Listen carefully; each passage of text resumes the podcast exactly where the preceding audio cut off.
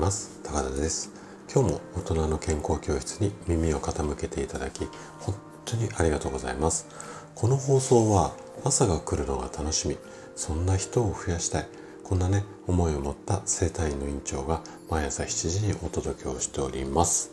さて今日はね取った栄養が無駄になる食べ合わせに注意しよう。こんなテーマでねお話をしていきます。今日はね冒頭ちょっと衝撃的な事実からお話しするんですが栄養の吸収率は食べ合わせで変わってくるんですよねでこの事実ってあなたはご存知ですかね？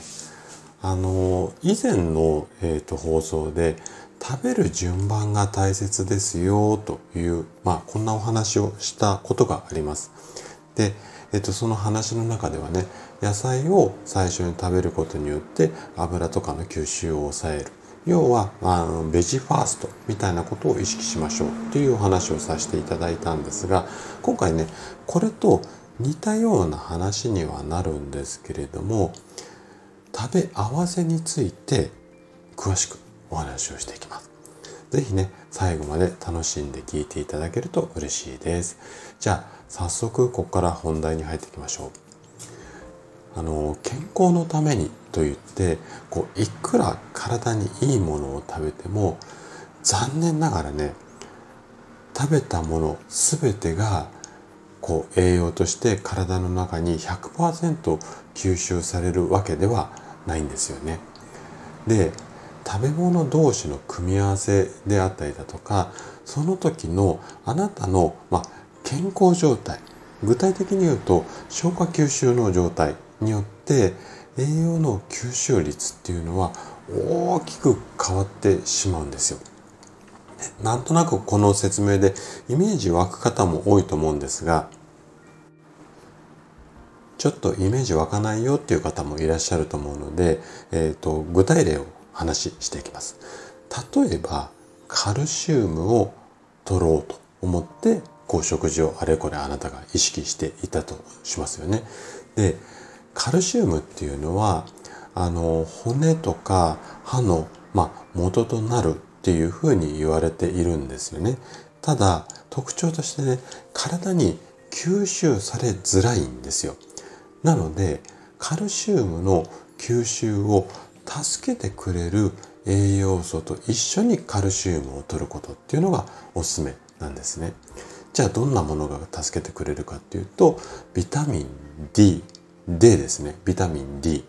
これは魚介類とか卵に多く含まれています。で、このカルシウムとビタミン D を組み合わせることで体の中の吸収率を高まる。あの、言い方を変えると、カルシウムだけ取っていても、なかなか効率よく体の中に入っていかないケースっていうのも非常に多いので、こういうこう組み合わせっていうのを意識されるといいと思います。で、さらに具体的にすると、例えば、鰹節をこう冷ややっこの上にかけて食べるっていう方、あの、多い、多いっていうかいらっしゃると思うんですけれども、これはカルシウムを含む食材であるお豆腐。ここにその吸収率を高めるビタミン D が多く含まれる鰹節。これを組み合わせる。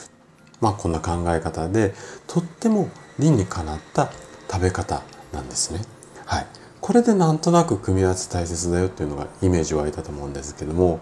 で逆にね加工食品に添加されることが多いちょっとマニアックなので、うんと、名前とかは聞いたことあるけど多分イメージ湧きづらいと思うんですが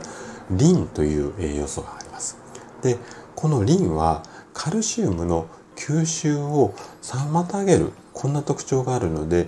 一緒に摂ることを避けたい栄養素なんですね。このように組み合わせを意識しながらあとはせっかく組み合わせよく体の中に入れたとしてもあなたの胃や腸が元気に働かないで消化吸収が悪い状態だとせっかくいいものを入れても全部体の中にうまく浸透していかないのでこの胃腸の働きっていうのもこう常にいい状態。これをまあ意識しながら体に良いものを食べてその効果を最大限に発揮する。こんな風に、えっと、工夫していただけるといいかなというふうに思います。はい。ということで今日のお話はここまでとなります。そしていつもいいねやコメントいただき本当にありがとうございます。皆さんの応援がとっても励みになっています。今日も最後までお聴きいただきありがとうございました。それでは素敵な一日をお過ごしください。トライアングル生態の院長高田がお届けしました。ではまた。